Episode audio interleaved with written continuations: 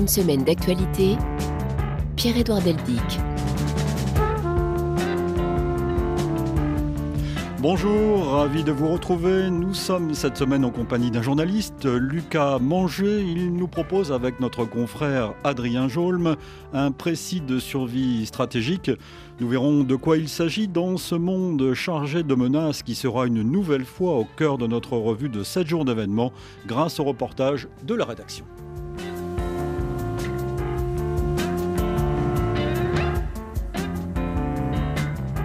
Nous partirons par exemple pour l'Ukraine, les États-Unis ou la République démocratique du Congo. Bonjour Lucas Manger. Bonjour Pierre-Edouard David. Je suis ravi de vous accueillir. Vous êtes un peu chez vous euh, ici, non? C'est très agréable de revenir à RFI toujours. Et peut-être que les auditeurs les plus fidèles et les plus anciens se souviennent que vous avez même un temps présenté l'émission. Je vous ai, j'ai essayé de vous remplacer un été euh, quand j'étais beaucoup plus jeune, effectivement. Et donc alors vous êtes euh, journaliste, on l'a bien compris. Vous avez exercé dans plusieurs médias, euh, France 24 euh, notamment, France Info euh, également. Et là, vous nous proposez ce précis de survie stratégique avec Adrien Jolme et beaucoup de spécialistes de, des affaires internationales. Je voudrais qu'on précise précisément ce qu'est ce, ce, livre. Ce n'est pas un atlas, ce n'est pas exactement de la géopolitique, c'est un objet très singulier.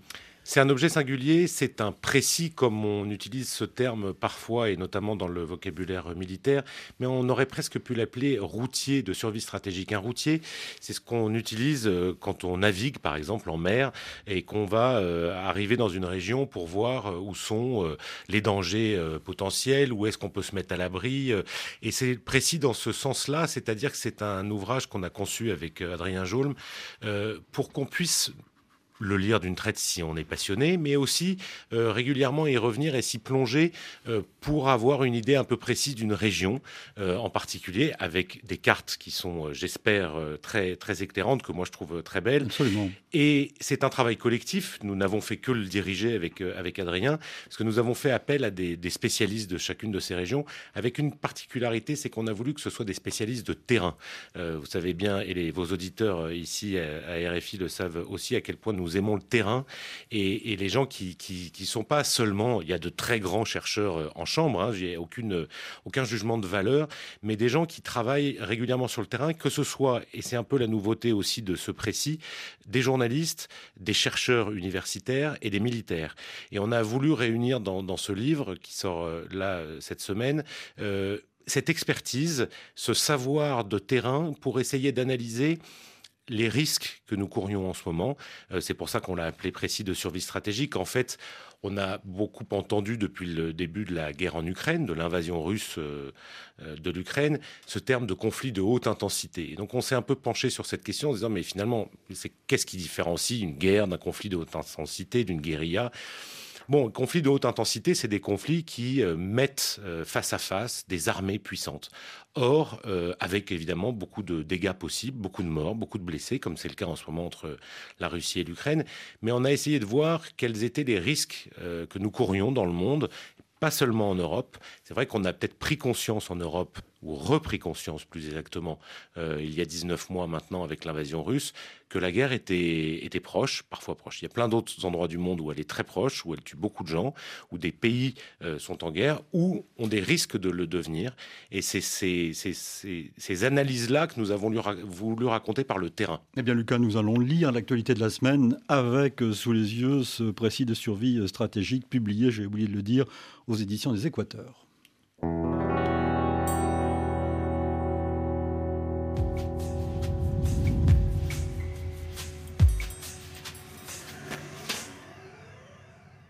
Lucas, vous le savez, la saison des Nobel s'est ouverte lundi avec d'abord le prix Nobel de médecine et de physiologie, un prix sous le sceau du Covid puisqu'il a été attribué à des chercheurs pour leur découverte sur l'ARN messager euh, qui ont permis la, la, mise au point, ces découvertes, de vaccins contre le coronavirus.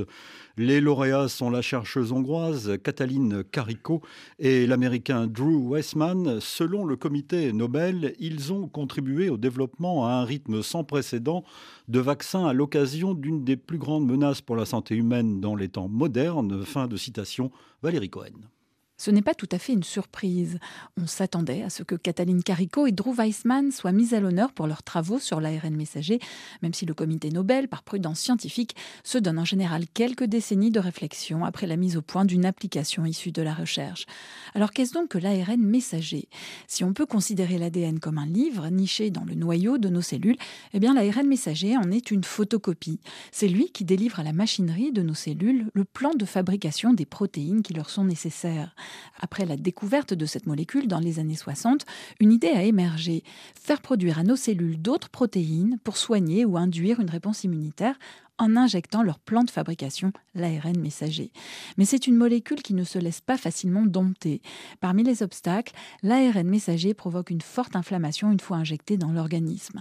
Katalin Kariko, chercheuse hongroise ayant émigré aux États-Unis, et son collègue américain Drew Weissman parviennent à lever cet obstacle en 2005, une découverte importante qui, avec d'autres, a ouvert la voie au vaccin contre le Covid et à de potentielles applications futures, notamment dans le domaine des maladies infectieuses et du cancer.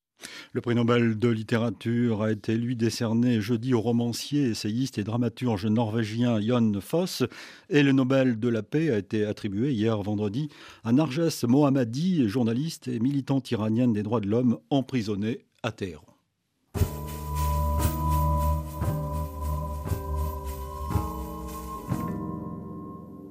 Sept jours dans le monde. Et avant de vous retrouver, Lucas Manger, notez que le Conseil de sécurité des Nations Unies a donné son feu vert à la création d'une force de police internationale pour soutenir les policiers haïtiens. Le but est de combattre les gangs qui règnent, on le sait, par la terreur et ont paralysé toute l'île d'Haïti. 13 membres du Conseil ont approuvé cette force. La Chine et la Russie se sont abstenues. Elle ne sera pas déployée sous l'égide de l'ONU, mais sera coordonnée par le Kenya. Le Conseil a décrit comme une nouvelle forme de maintien de la paix et de sécurité cette force à New York, Karine la force sera bien coordonnée par le Kenya, qui a déjà promis 1000 de ses policiers, même si son Parlement doit encore le valider. Les agents étrangers formeront leurs homologues de Haïti et aideront à sécuriser les points névralgiques du pays pour que la vie quotidienne puisse reprendre son cours. Déployés pour une année renouvelable, le Conseil leur donne l'autorisation d'employer des mesures d'urgence, y compris de procéder à des arrestations, une décision dont s'est félicité Jean-Victor Génus, le ministre des Affaires étrangères haïtien. C'est une lueur d'espoir pour le peuple qui subit depuis trop longtemps les conséquences d'une situation politique, socio-économique, sécuritaire et humanitaire difficile.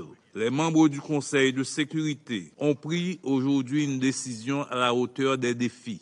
La résolution votée aujourd'hui a une grande portée historique. Le chef de la diplomatie haïtienne espère que d'autres pays offriront leur contribution. Les États-Unis ont, eux, annoncé doter cette force de 100 millions de dollars. La Chine et la Russie se sont abstenus de voter. Pékin estime que cette force ne sera pas suffisante sans résolution politique de la crise. Quant à Moscou, elle pense que c'est une décision qui a été prise trop à la hâte et qui manque de perspicacité. Suite d'une semaine d'actualité, en compagnie cette semaine de notre confrère Lucas Manger, qui nous propose avec euh, Mais d'autres spécialistes des relations internationales et praticiens euh, également, un précis de survie euh, stratégique publié aux éditions des, des Équateurs.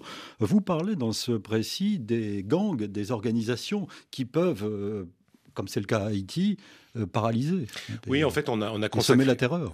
Tout à fait. On a, on a consacré un chapitre à ça avec une chercheuse euh, qui s'appelle Diane Robert sur ce qu'on appelle les acteurs non étatiques, c'est-à-dire que ce soit euh, euh, effectivement du narcotrafic. Les acteurs du narcotrafic sont devenus des grands perturbateurs des relations internationales. Et par ailleurs, ils peuvent aussi mettre à sac un pays, un État, une ville, comme c'est le cas en ce moment en Haïti.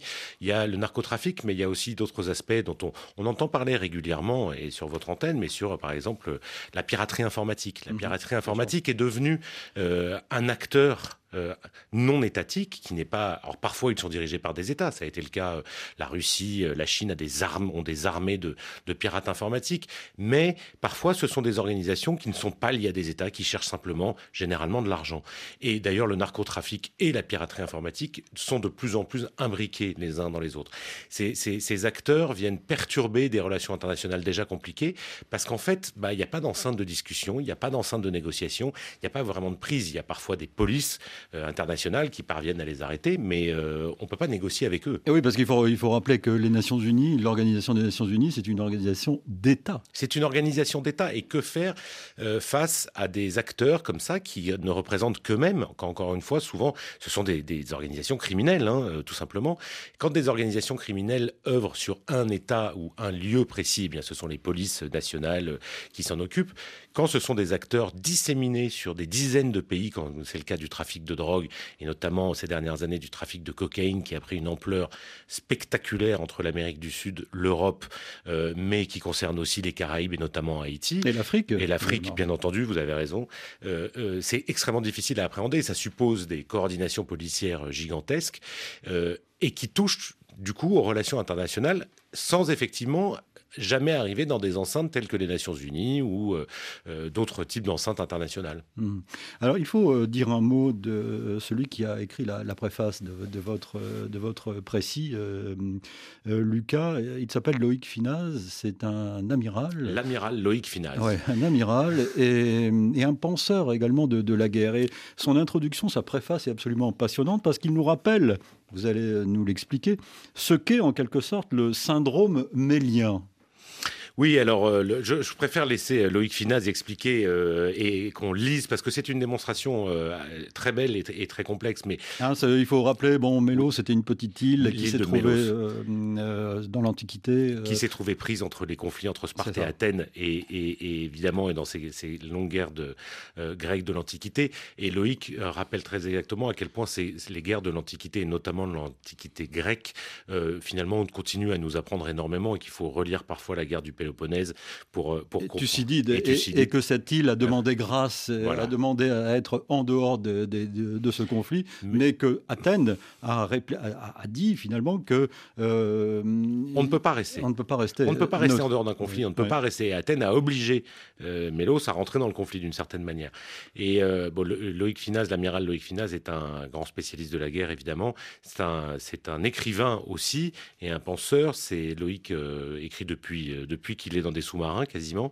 Il a commandé plusieurs euh, sous-marins nucléaires d'attaque. Et d'ailleurs, il a, il a écrit un livre euh, qui, sort là, ces jours-ci avec Patrice Franceschi. Euh, et Andrea Marcolongo. Et c'est ça, sur le goût du risque. Sur le, goût risque. du risque. Alors c'est un, un, homme qui aime le risque et, qui a, surtout qui a, qui a pris sa part de risque pour, pour la marine française et donc la nation. il était commandant de, sous-marins nucléaires, commandant de différents types de, frégates de lutte anti-sous-marine. Donc des, des, des, navires qui, qui sont réellement impliqués dans tout ce qui est menace nucléaire et menace stratégique. Euh, et donc Loïc a une vision euh, à la fois sous-marine, mais il a pris énormément de hauteur et a une vision large sur les conflits, euh, à la fois dans la profondeur historique et puis dans les imbrications complètes. C'est-à-dire que, pour vous donner un, exemple, on parle beaucoup aujourd'hui, évidemment, de du conflit entre la Russie et l'Ukraine. C'est ce qu'on va faire dans un instant d'ailleurs. pendant que ce conflit a lieu, les Russes qui ont une capacité sous-marine très impressionnante continue de sillonner les différentes mers du monde et parfois de passer pas loin des côtes euh, européennes, de la Bretagne, de la, de la Grande-Bretagne. Et pendant ce temps-là, eh il faut continuer à mobiliser des forces anti-sous-marines pour c'est de la dissuasion, hein, les sous-marins. Euh, et Loïc explique ça extrêmement bien, mais pour euh, pour montrer qu'on est là, tout simplement. Et que la Russie a une puissance militaire qui n'est pas circonscrite uniquement à l'Ukraine en ce moment, même si l'essentiel de ses combats et des forces à terre qu'elle engage sont, sont sur la frontière ukrainienne. Mais ça n'empêche pas la Russie de continuer à mener un certain nombre d'opérations de dissuasion partout dans le monde. Alors partons maintenant pour l'Ukraine, justement. Lucas, 51 personnes, dont un enfant ont été en effet tués jeudi par une frappe russe à Groza, un petit village de l'est de ce pays, en marge de funérailles d'un soldat euh, ukrainien. Écoutez ce que disait à ce moment-là, euh, quelques heures après les faits, notre correspondante à Kiev, Emmanuel Chaz. 51 personnes mortes, c'est le bilan de cette attaque de missiles russes sur des infrastructures civiles du village de Groza, non loin de Kupiansk, dans la région de Kharkiv. Le gouvernement ukrainien parle d'un missile Iskander tombé sur un petit magasin de village et un café où plus de 60 personnes étaient réunies après des funérailles. La plus jeune victime est un enfant de 6 ans. Ihor Klumenko, le ministre de l'Intérieur ukrainien, a souligné qu'à Groza, 330 habitants, chaque foyer et chaque famille étaient représentés dans le café au moment de la frappe. Trois jours de deuil ont été décrétés dans la région déjà lourdement touchée par l'occupation russe jusqu'en septembre 2022 et les frappes quotidiennes de missiles lancés par la Russie depuis février 2022. Alors sur le front où la contre-offensive ukrainienne avance toujours euh, lentement, un type d'engin est devenu incontournable, comme on dit aujourd'hui, le drone, le drone kamikaze. Reportage par exemple près du front sud de Zaporizhia de nos envoyés spéciaux Anastasia Becchio et Boris Vichit. À l'abri d'un sous-bois, des soldats préparent un drone qu'ils s'apprêtent à tester. Andri, de la 108e brigade, fixe une charge explosive au-dessus de l'appareil. C'est une munition qui est utilisée pour viser des hommes, mais aussi des équipements, des véhicules de transport de troupes, des chars et des blindés. On a rajouté des piles pour alimenter le drone. Ça permet de fournir suffisamment d'énergie pour permettre à notre drone de voler loin et d'atteindre des cibles. Lunettes immersives et commande à joystick entre les mains, Maxime fait s'élever l'appareil au-dessus d'un champ de betteraves. Efficace, moins cher que des drones militaires pour attaquer les lignes russes, il permet aussi de se faire une image précise de ce qui se passe dans le camp adverse. Je regarde les choses d'une façon réaliste. On n'arrivera pas à faire la même percée que l'an dernier. D'après ce que j'ai pu observer, vu du ciel, l'ennemi a consolidé ses positions. Il a une défense très importante et je comprends que ce ne sera pas facile. Maxime regarde avec inquiétude les arbres perdre leurs feuilles. L'arrivée de l'automne avec ses pluies et ses brouillards va compliquer le travail des opérateurs de drones. Suite d'une semaine d'actualité, il faut également rappeler dans l'actualité internationale que le Parlement arménien a ratifié mardi l'adhésion à la Cour pénale internationale, provoquant donc le courroux de Moscou qui a condamné une décision jugée erronée. Suite donc d'une semaine d'actualité, en compagnie de Lucas Manger. Nous parlons de son précis euh, de survie stratégique écrit avec d'autres euh, spécialistes des affaires internationales. Euh, ce que j'ai bien aimé dans ce, si je peux, si peux m'exprimer ainsi, Lucas, c'est dans, ce précis, c'est d'abord l'analyse du rappel, du retour de la guerre en Europe qu'on avait oublié. Oui, on avait, on avait oublié. Alors, c'est vrai que. Ou elle était lointaine. Elle était lointaine. La dernière fois que, l'Europe avait réellement connu une guerre, c'est le Sarajevo et les guerres, euh, les guerres de l'ex-Yougoslavie. Euh, mais il y a eu quelque chose d'assez frappant dans, le, dans, les conséquences de l'invasion euh, russe en Ukraine. C'est tout d'un coup ce rapport de proximité. Et de proximité et de, de, à la fois, j'allais dire, de proximité géographique, de proximité culturelle. L'Ukraine était un pays qui était déjà en train de, de, basculer vers l'Ouest et de, enfin, en tout cas, une partie du pays euh, avait des, des, ambitions et des, envies de mhm. devenir européen. Euh, et cette proximité de la guerre. Et c'est pour ça que nous avons demandé avec Adrien Jolme euh, à des militaires de bien vouloir travailler avec nous. Et on a des militaires de terrain, des gens qui, qui, qui, connaissent la guerre dans la dans ce qu'elle a de plus tragique et de plus concret. Et qui explique très bien comment on mène une offensive, les difficultés euh, dans, dans, la conduite d'une offensive, très concrètement. Oui, parce que euh, la guerre, la guerre euh, c'est à la fois un concept qui, heureusement pour beaucoup de gens, est lointain, mais c'est une réalité quand on explique à l'instant, on vient d'entendre parler de drones. On a demandé à un aviateur, Raphaël Briand, euh, d'écrire un chapitre sur euh, ce que c'est que la nouvelle guerre aérienne. Parce que les guerres, les principes fondamentaux n'ont pas évolué, mais en revanche, la technologie évolue très vite. Il y a 20 ans, euh, on n'imaginait absolument pas que des drones qui servaient généralement pour des gamins à faire des photos allaient devenir des armes de guerre, des redoutables, redoutables d'une technologie extraordinaire et qui sont utilisées quotidiennement aujourd'hui par les Russes et les Ukrainiens d'ailleurs, et puis dans plein d'autres pays du monde. Ça a été utilisé en Syrie, ça a été utilisé par les Turcs, ça a été, enfin voilà, euh, les, drones sont devenus euh, une arme, j'allais dire, de tous les jours, au même titre que euh, la mitraillette. Et donc, il nous a paru indispensable et, utile de, demander à des, militaires, que ce soit des, des, pilotes, donc l'armée de l'air, des, marins comme le IFINAZ, mais aussi d'infanterie, de nous expliquer le quotidien de la guerre. Alors Lucas, nous allons partir maintenant pour les États-Unis avec une première dans l'histoire politique de ce pays. Kevin McCarthy est devenu en effet le premier président d'une Chambre des représentants à être démis de ses fonctions. Huit élus de son propre camp, huit républicains de l'aile droite se sont joints aux démocrates pour le démettre. Après cet événement pour le moins inédit, Kevin McCarthy n'a pas évité les questions, au contraire, à Washington, Guillaume Nodin. Dans de pareilles circonstances, d'autres auraient tendance à éviter les projecteurs. Pas Kevin McCarthy. C'est même en souriant qu'il se présente devant la presse à l'issue de cette folle journée pour dire sa vérité et sa fierté du travail accompli depuis le mois de janvier à ce poste si longtemps convoité. Par moments, cet échange inhabituellement long ressemble même à une thérapie, une forme de libération. Mais Kevin McCarthy ne cache pas un certain dépit contre ceux qui l'ont forcé à rendre son marteau de speaker. Il faut 218 voix. Malheureusement, 4% des membres de notre groupe peuvent s'unir avec tous les démocrates et dicter qui peut être le président républicain de cette Chambre. Je ne pense pas que cette règle soit bonne pour l'institution, mais apparemment, je suis le seul. Je pense que je peux continuer à lutter, peut-être d'une autre manière. Je ne me représenterai pas pour être speaker. Je laisserai le groupe choisir quelqu'un d'autre. La sélection a commencé dès ce mardi soir. Plusieurs candidats candidats sont pressentis. Certains républicains envisagent même de présenter la candidature de Donald Trump. L'élection du nouveau speaker est prévue mercredi prochain. Alors Trump, justement, son empire est en procès à New York, en quelque sorte.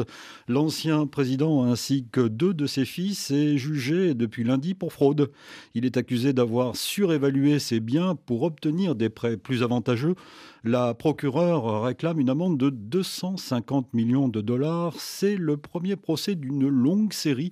Et pour cette première journée, Donald Trump a fait le déplacement New York-Lumna Anaki. Donald Trump est responsable de fraudes répétées. Le juge chargé de cette affaire a déjà tranché cette question centrale bien avant le début du procès. Et hier, la procureure Laetitia James, à l'origine de cette plainte, l'a redit à l'ouverture des audiences.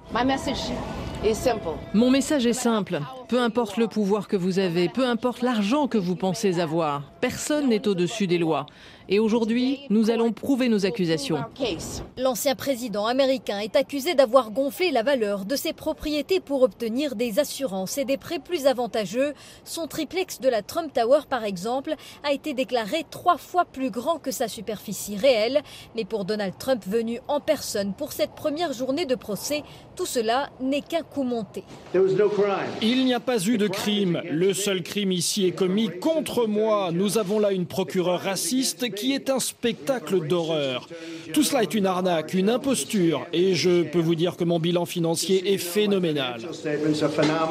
Lors des plaidoiries, l'ancien président est apparu agacé, parfois même furieux, car même s'il ne risque aucune peine de prison, ce procès au civil pourrait bien lui coûter son empire new-yorkais.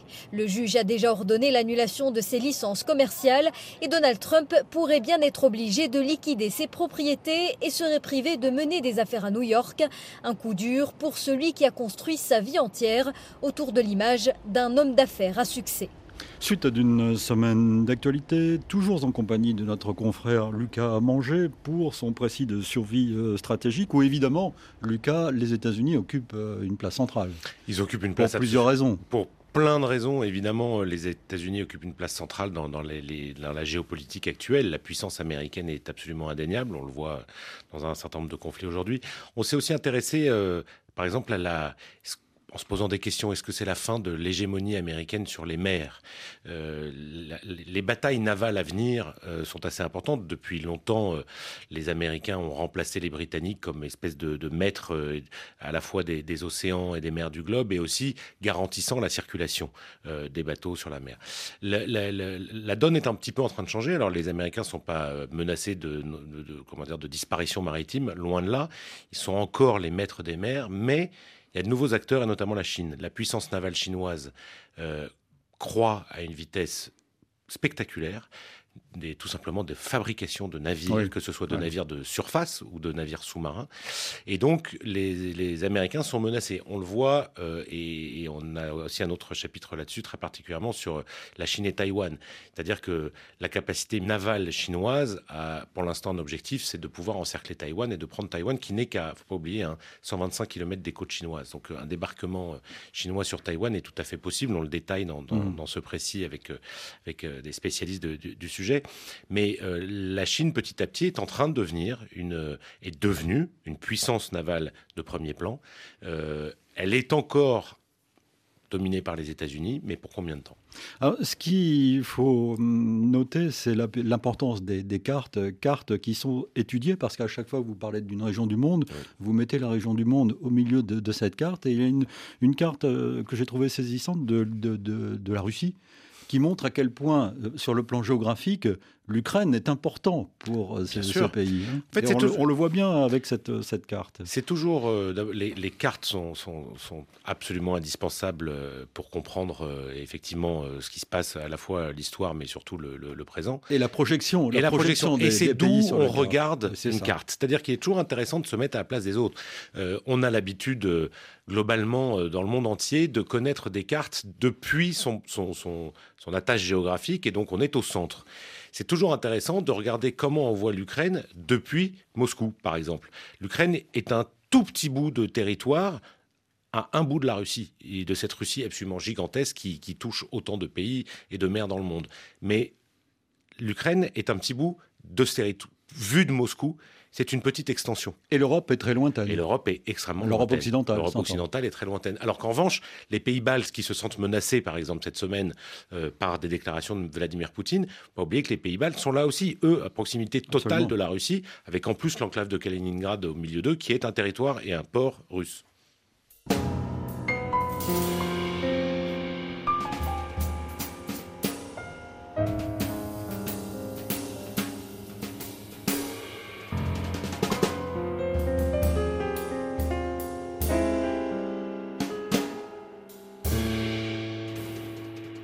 Semaine d'actualité. Et nous allons parler de la France et nous allons, Lucas, parler des punaises de lit. Je ne, me doutais pas qu'un jour nous parlerions dans l'actualité des punaises de lit. Eh bien si, les punaises de lit se sont invitées dans le débat politique, une singularité qui a beaucoup intéressé d'ailleurs les correspondants de la presse euh, internationale à Paris. Le sujet est piquant en effet. Euh, écoutez euh, par exemple ce qui s'est dit à l'Assemblée nationale avec ce, reportage de Pierrick Bonneau. En pleine séance de questions au gouvernement, Mathilde Panot brandit une fiole remplie de punaises de lit. La patronne des députés insoumis accuse le gouvernement d'inaction et interpelle la Première ministre. En 2022, il y avait 1,1 million de sites infestés. Vous avez agi et menti avec un plan interministériel sans aucune mesure contraignante et un observatoire annoncé qui n'a jamais vu le jour. Faut-il attendre que Matignon soit infesté pour qu'enfin vous réagissiez? Les insoumis demandent un plan d'urgence pour créer notamment un service public de la désinsectisation. Elisabeth Borne appelle les oppositions à jouer collectif. Sur ce sujet, il ne devrait pas y avoir de clivage. Alors, Madame la Présidente Panot, pourquoi une fois de plus Restez-vous dans l'outrance? Les socialistes demandent aux assureurs de prendre en charge les frais pour les foyers victimes d'invasion. La majorité promet un texte transpartisan sur la question pour le mois de décembre. Le député Renaissance, Robin Reda. Les punaises de lit ne sont pas de gauche ou de droite, vraisemblablement, donc nous avons besoin d'une mobilisation collective pour écrire euh, le texte de loi qui permettra de faire prendre conscience de ce problème de santé publique que sont les punaises de lit. Une ribambelle d'initiatives soudaines qui tranche avec l'appel au calme du ministre de la Santé, Aurélien Rousseau, selon qui les punaises de lit ne sont pas un motif de panique générale. 7 jours en France. Lucas, nous allons parler maintenant de l'ouverture des États généraux de l'information, un sujet qui vous intéresse, euh, j'imagine. Et c'est dans ce contexte que nous avons appris mardi la disparition de Jean-Pierre Elkabach, euh, figure du journalisme français, réputé pour ses innombrables interviews au fil d'une carrière à la longévité exceptionnelle. Il s'est éteint à l'âge de 86 ans, professionnel infatigable qui a analysé et commenté plus de 60 ans de vie politique. Jean-Pierre Elkabach a aussi été patron de radio et de télévision et à sa façon, Arnaud Pontus lui a rendu hommage cette semaine.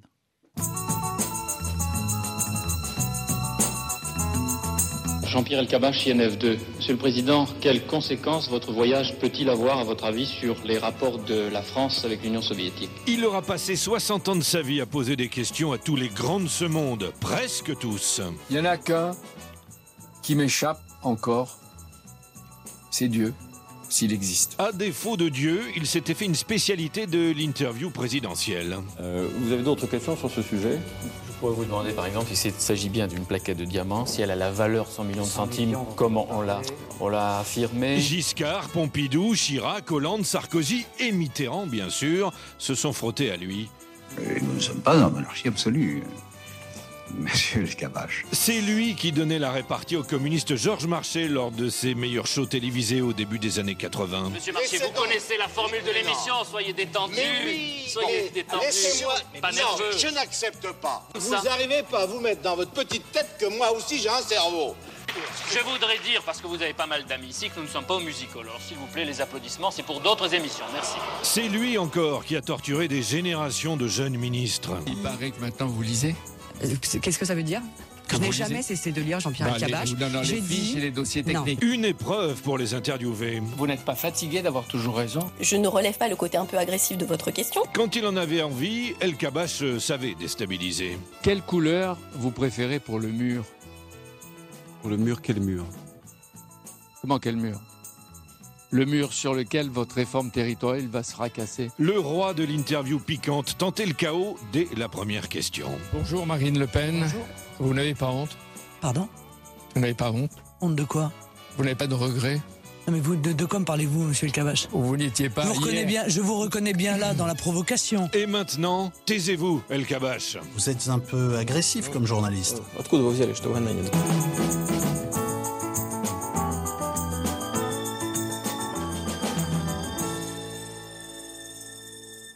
Précise que la toute dernière voix que nous avons entendue est celle de Vladimir euh, Poutine lors d'une interview de Jean-Pierre Elkabbach, donc décédé euh, cette semaine. Le coup d'envoi des États généraux de l'information a donc été donné cette semaine. Lucas Manger, promesse d'Emmanuel Macron. Ces États généraux sont censés définir de nouvelles règles pour un secteur en pleine mutation. Concentration des médias, l'indépendance des journalistes et la protection des sources, mais aussi les défis posés par les réseaux sociaux et les plateformes numériques. Et c'est dans un contexte où les Français estiment que la qualité de l'information est moins bonne. Olivier Roger. Selon un sondage dévoilé à l'occasion des États généraux, ils sont 55% de Français à estimer que l'information s'est dégradée ces dernières années et 43% à éprouver des difficultés à trouver une information fiable. Répondre à ces défis, mais aussi à ceux que pose l'hyperconcentration des médias dans les mains de quelques acteurs privés, le rôle des réseaux sociaux et des plateformes numériques, à la fois dans la qualité de l'information et dans le partage de la valeur, la protection des journalistes et celle de leurs sources et les ingérences étrangères dans le champ informationnel. Voilà les questions dont vont débattre durant plus de neuf mois les professionnels du secteur, mais aussi, puisque ce sont des États généraux, les Français. Ils sont invités à s'inscrire en ligne via le Conseil économique, social et environnemental et à s'exprimer sur ces questions. Le but final tel qu'exposé par Christophe Deloire, secrétaire général de l'ONG Reporters sans frontières, qui dirige aussi le comité de pilotage des États généraux, est de définir un plan d'action pour garantir le droit à l'information à l'heure du numérique. Les propositions de réforme seront remises en juin prochain au pouvoir politique qui choisira ou non de les appliquer. J'ajoute dans l'actualité française que l'ex-chef de l'État français Nicolas Sarkozy a été doublement inculpé hier dans le cadre d'une enquête sur des manœuvres frauduleuses visant à le disculper de soupçons de financement libyen de sa campagne présidentielle de 2007. C'est à suivre évidemment dans nos journaux. Euh, Lucas Manger, ce sujet d'abord El Kabash avant de, de parler de... Est-ce que pour vous, euh, qui appartenez à une autre génération, euh, Jean-Pierre El a été un modèle non, ça n'a pas été un modèle parce que j'ai pas fait de, j'ai fait très peu d'interviews politiques euh, dans ma vie de, de journaliste. Qui sait peut-être qu'un jour je Vous avez fait faire. beaucoup de reportages. J'ai en fait revanche. beaucoup de reportages, mais Jean-Pierre Elkabbach est surtout pour moi associé à des souvenirs d'enfance quasiment. C'est-à-dire que c'est vrai que la, la radio et la télévision à cette époque, il était omniprésent. C'est-à-dire qu'il y avait quand même peu de. C'était lui et Alain Duhamel euh, et qui se partageaient d'une certaine manière le, le- le marché, le gâteau des interviews politiques. Et le marché tout court. Le Taisez-vous marché- El Kabash. Taisez-vous Kabash. Euh, vrai. En même temps, ce qui est- je, suis frappé par les, par exemple, dans les, archives que, vous venez de, diffuser, euh, de la manière dont de- le ton qui était, qui était employé, c'est-à-dire que Jean-Pierre Elkabbach, je pense, se plaçait au même niveau que les hommes politiques. Et c'est vrai que c'est assez impressionnant à entendre là, dans le rapport qu'il a avec Georges Marchais, qui est euh, le patron du Parti communiste, ou avec avec François Mitterrand ensuite. C'est-à-dire que Jean-Pierre Elkabbach parlait d'égal à égal avec avec des hommes politiques. Alors c'était aussi sa manière de faire et son et j'ai regardé après son décès, euh, je j'avais ça faisait longtemps que j'avais pas vu quelques extraits de son sa fameuse euh, série d'interviews en fait avec François Ah oui, Mitterrand. les, les confessions. Les confessions. Mais ce qui est très intéressant, et c'est d'ailleurs ce qu'a noté le, le- le journaliste du Monde, euh, pardon, dont le nom m'échappe, mais qui, qui a fait la nécrologie de Jean-Pierre Elkabbach, euh, c'est que les questions que Kabash pose à Mitterrand sont presque des questions qui se posent à lui-même. Euh, c'est très impressionnant. C'est une, c'est une forme de, de, double interview entre deux grands hommes qui ont traversé euh, effectivement 60 ans de, de vie politique dans ce pays. Alors c'est parfois un peu suranné. c'est sûr que je crois que l'interview politique a beaucoup changé depuis. Mais bon, El Kabash reste voilà, un de ces noms associés à l'enfance pour moi, plus qu'au journalisme. en tout cas, ces documents, ces confessions de François Mitterrand sont des documents d'histoire ah oui. maintenant, en tous les cas. Lucas, qu'attendez-vous des États généraux de l'information? J'attends que, comme toutes les professions, euh, d'abord nous, journalistes, sommes les premiers à, étudier, critiquer, analyser euh, les professions des autres. Donc je pense que c'est très bien que de temps en temps, on s'arrête pour s'interroger sur la nôtre, euh, à la fois où sont nos libertés, où sont nos contraintes, où sont les difficultés économiques de ce métier, il y en a beaucoup. quelles sont les limites, s'il y en a, du journalisme, mais aussi quelles sont les frontières, surtout. C'est-à-dire que on est dans un univers de surinformation, de, de production d'images permanentes par les réseaux sociaux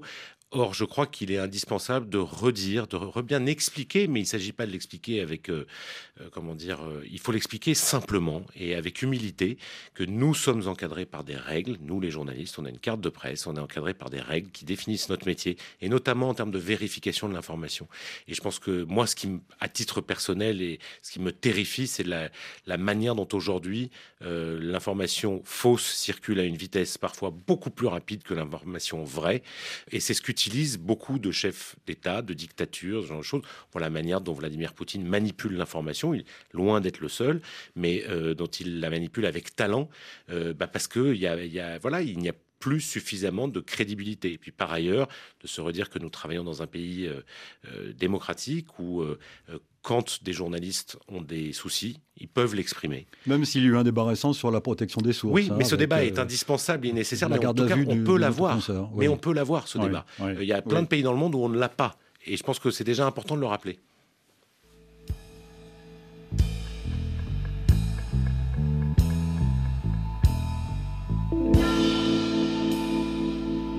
Pour nous écrire par courriel, semaine.actu.rfi.fr. Un salut à quelques-uns de nos auditeurs euh, sur le continent africain. Bonjour à Emmanuel qui nous écoute à Bobo Dioulasso, à Ételé et Félix Junior à Kinshasa.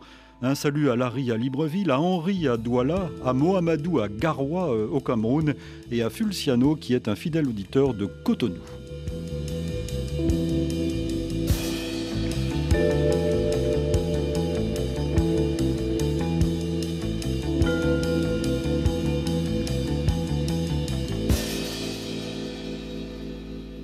Une semaine d'actualité. Lucas Manger, partons maintenant pour la République démocratique du Congo. Denis Mukwege a donc confirmé sa candidature à l'élection présidentielle prévue, je le rappelle, en décembre prochain en République démocratique du Congo. Cette annonce a été faite lors d'une adresse depuis Kinshasa. Le prix Nobel de la paix 2018 se présentera en tant que candidat indépendant mais sa candidature est soutenue par l'Alliance des Congolais pour la refondation de la nation. Il s'engage dans un processus qu'il qualifie de peu fiable et appelle à une mobilisation populaire. Correspondance à Kinshasa de Patient Ligodi. Devant environ 300 personnes réunies dans une salle, Denis Mukwege n'a pas mâché ses mots. Il a dénoncé, je cite, des torrents de promesses faites par des gouvernants qu'il qualifie d'inconséquents, d'irresponsables et d'incompétents. Il ne s'est pas privé de s'en prendre ouvertement à l'Union sacrée, la plateforme au pouvoir. Ceux qui sont attirés par le pouvoir pour le pouvoir sont dans l'Union sacrée et soi-disant du bon côté de leur histoire. Mais c'est leur histoire à eux. Nous, nous sommes avec le peuple. Le candidat Mukwege a également exprimé toute sa méfiance à l'égard du processus électoral en cours. La fraude est d'ores et déjà programmée.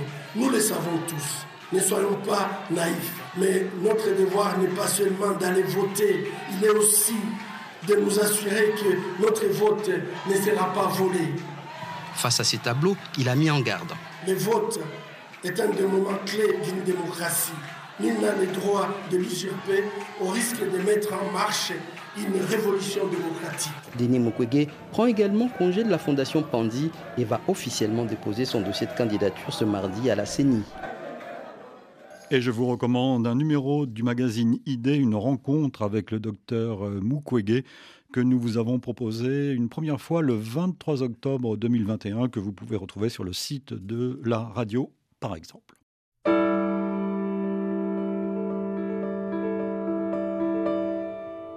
Sept jours en Afrique. Le retrait des forces françaises du Niger s'accompagne d'une dégradation notable de la situation sécuritaire. Le désengagement français aura-t-il pour conséquence de fragiliser la présence militaire d'autres partenaires de Niamey, notamment des Américains, qui déploient, il faut le rappeler, plus de 1000 soldats au Niger? Franck Alexandre a posé la question à Jérôme Pigné, il est le cofondateur du réseau de réflexion stratégique au Sahel. Ces derniers jours, on a vu les 28 septembre et 30 septembre des attaques dans la région de Tilaberi. Dans la nuit du 2 ou 3 octobre, une attaque dans la région de Tawa. Il y a eu déjà des précédents. À chaque fois que le partenaire est en train de plier bagage, il y a une hausse de l'insécurité à très court terme. Ce qui se passe au Niger va beaucoup plus vite, une croissance exponentielle en termes d'insécurité par rapport à ce qu'on a vu au Burkina et au Mali mais les dynamiques sont les mêmes. C'est juste la vitesse avec laquelle la prolifération des attaques évolue qui est différente, le tempo est différent, le timing est différent. Maintenant, pour les Américains, eux, il est important de rappeler que leur priorité, c'est leur positionnement stratégique dans la sous-région. Ils ont été surpris, agréablement surpris de la capacité d'intervention et de déploiement des forces françaises depuis 2013, mais ils ont aussi leurs intérêts. Et aujourd'hui, rappelons-le, la priorité de Washington, c'est ni la présence française, ni le retour à l'ordre constitutionnel, c'est de préserver un positionnement stratégique pour euh, avoir un œil en temps réel sur le Sahel, sur le bassin du lac Tchad, mais également sur la Libye. Avant de vous retrouver, Lucas, il faut préciser que l'Algérie est de retour dans ce dossier nigérien. Fin août dernier, les autorités algériennes avaient tenté sans succès de s'imposer comme médiateur par toutes les parties impliquées dans la crise. Et lundi, le gouvernement algérien a affirmé avoir reçu une lettre de la junte nigérienne acceptant sa médiation dans le cadre d'un plan de règlement présenté par le président Abdelmajid Tebboune, correspondance régionale de Serge Daniel. Le plan de sortie de crise que propose l'Algérie exclut totalement un éventuel usage de la force pour établir dans ses fonctions le président Mohamed Bazoum. Alger propose une transition de courte durée moins d'un an, et la possibilité de voir une, personnalité nigérienne civile diriger ou co-diriger pendant cette période la transition. Pour le moment, les pro-Bazoum sont très loin d'accepter ce schéma. La médiation algérienne n'est pas du tout ce qu'il faut, prévient un proche du président Mohamed Bazoum renversé. La même source voit derrière ce plan la main de l'ancien président nigérien Mahamadou Issoufou. Du côté de la communauté économique des États de l'Afrique de l'Ouest, CEDEAO, il y a plus que des grincements de dents. L'Algérie n'est pas membre de la CEDEAO et en plus, elle ne nous a pas consultés dans les détails regrette un diplomate de la présidence de l'institution régionale. Cette réaction est partagée par l'entourage de plusieurs chefs d'État de pays membres de la CEDEAO. L'Afrique est un continent que vous suivez avec beaucoup d'attention. Euh, Lucas, c'est une déformation sans doute de RFI. Quand on a travaillé à RFI. dans sa vie, on est forcément intéressé par l'Afrique. Et l'Afrique euh, occupe une place de, choix dans ce précis de survie euh, stratégique, et notamment la République démocratique du Congo d'ailleurs. Oui, on a, on a choisi de, mettre un coup de projecteur sur la RDC, évidemment, avec Maria Malagardis, qui est une journaliste de Libération qui couvre beaucoup cette zone et, des, Grands Lacs, et qui était aussi une, manière de dire à nos, aux lecteurs de ce précis, qu'on espère nombreux, euh, la, République démocratique du Congo occupe euh, une place particulière parce que c'est un pays euh, qui est aussi vaste que l'Europe et qu'on a peut-être ici en France tendance à l'oublier. Et d'ailleurs, Maria Malagardis euh, commence son papier comme ça. Elle cite euh, un ancien ambassadeur français qui disait, euh, l'ambassadeur français Dominique Derchef, qui fait longtemps en poste en Afrique, dit-elle, et il dit L'enjeu international, le seul qui vaille, c'est le Congo. Rien de nouveau sous le soleil depuis 1960. Oui, il écrivait ça en 2012, il y a une dizaine d'années. Donc, effectivement, voilà, c'est d'une importance absolument capitale plus généralement, ce qu'on a voulu montrer avec euh, Florence Lozac, qui est aussi une journaliste spécialiste de l'Afrique, avec beaucoup de cartes, euh, et les cartes africaines sont particulièrement réussies, je trouve. Enfin, je suis pas objectif puisque c'est un livre que j'ai piloté, mais il, y en a plusieurs en plus, euh, sous des angles à chaque fois différents, avec des thématiques différentes. Des thématiques différentes. Et l'idée, c'était de montrer que il faut que nous cessions, nous, journalistes, commentateurs aussi de, de, de, de l'actualité internationale, de dire l'Afrique, comme si c'était un ensemble. Ces 54 pays souverains ont des, des transitions euh, différentes. Il y a des, liens évidemment entre plusieurs pays, des dynamiques qui sont les mêmes dans certains pays, mais il y a aussi des dynamiques tout à fait contradictoires et des appétits euh, qui, sont contradictoires, mais qui sont en ce moment très tournés vers la Russie, enfin plutôt les appétits russes et chinois qui se tournent vers l'Afrique, et de montrer à travers des cartes comment euh, ces nouveaux acteurs de, des pays africains, de ces 54 pays africains, étaient en train de se positionner avec à la fois des bases militaires, des bases commerciales, des, comptoirs, presque comme on disait euh, dans le français colonial euh, de l'époque. Mais comment euh, Russes et Chinois, on a beaucoup parlé de Wagner et des milices Wagner ces dernières semaines dans l'actualité, mais il n'y a pas que des milices Wagner, il y a aussi de grands acteurs miniers, de grands acteurs industriels. Il nous a semblé intéressant de montrer que voilà, l'Afrique étant, c'est pas aux auditeurs de RFI ni à vous, Pierre-Edouard Deldic, que je vais l'apprendre, vit des transitions extrêmement importantes, mais qui sont très variables d'un endroit à l'autre et d'un pays à l'autre de l'Afrique. Avec notamment une perte d'influence de la France dans le Sahel, par exemple. Avec notamment la, perte d'influence française, évidemment, dans le Sahel, qu'on a vu à l'œuvre, notamment ces dernières semaines avec les, les différents euh, coups d'État, et, mais, mais, mais, pas seulement. Et c'est-à-dire qu'il y a des... C'est un, un, un continent de 54 pays où des forces différentes sont en train, de, quand je dis des forces, je ne parle pas seulement de forces militaires, euh, des, courants sont en train de se produire pour, et provoquent euh, des transitions qui sont différentes, qui sont issues effectivement du post-colonialisme, mais des transitions extrêmement différentes et très intéressantes à observer à la fois à la loupe sur une carte et euh, dans les textes que nous avons publiés. Un continent jeune avec une démographie qui se développe, hein, contrairement à d'autres continents. Bah, nous sommes, nous, dans des continents voilà, vieillissants, et l'Afrique est un enjeu essentiel pour notre avenir à, tous. Et donc, euh, apprenons à, regarder les pays africains euh, avec beaucoup plus de, minutie et, d'essayer d'en comprendre les enjeux. Et j'ai oublié de signaler que dans cet atlas, il y a quelques pages aussi sur l'Iran. Je parlais tout à l'heure du, prix Nobel euh, de la paix attribué à, cette opposante euh, iranienne. Évidemment, l'Iran ah bah, L'Iran occupe une grande place et c'est Jean-Pierre Perrin, qui est un journaliste très spécialiste de l'Iran et de, que vous connaissez, RFI, de l'Iran et de l'Afghanistan. le le titre de l'article de, Jean-Pierre s'appelle euh, L'Iran, l'impossible thermidor de la révolution islamique, où euh, Jean-Pierre Perrin va, montrer à quel point tout ce qui se déroule sous nos yeux quand on le voit, mais euh, on ne voit pas tout, de ce mouvement Femme, Vie, Liberté, est un mouvement de fond très important pour la, la, société iranienne, dont on ne peut absolument pas savoir s'il gagnera dans les semaines, les mois ou les années qui viennent, mais qu'il vient des, vraiment de courants très profonds et très intéressants de la société iranienne. C'est pas nouveau, c'est en train de revenir. Euh, Jean-Pierre Perrin se garde bien de dire qui gagnera, parce que personne ne peut le savoir en ce moment. En revanche, qu'elles ont déjà permis de gagner, c'est le fait qu'on regarde de nouveau les femmes iraniennes euh, très différemment.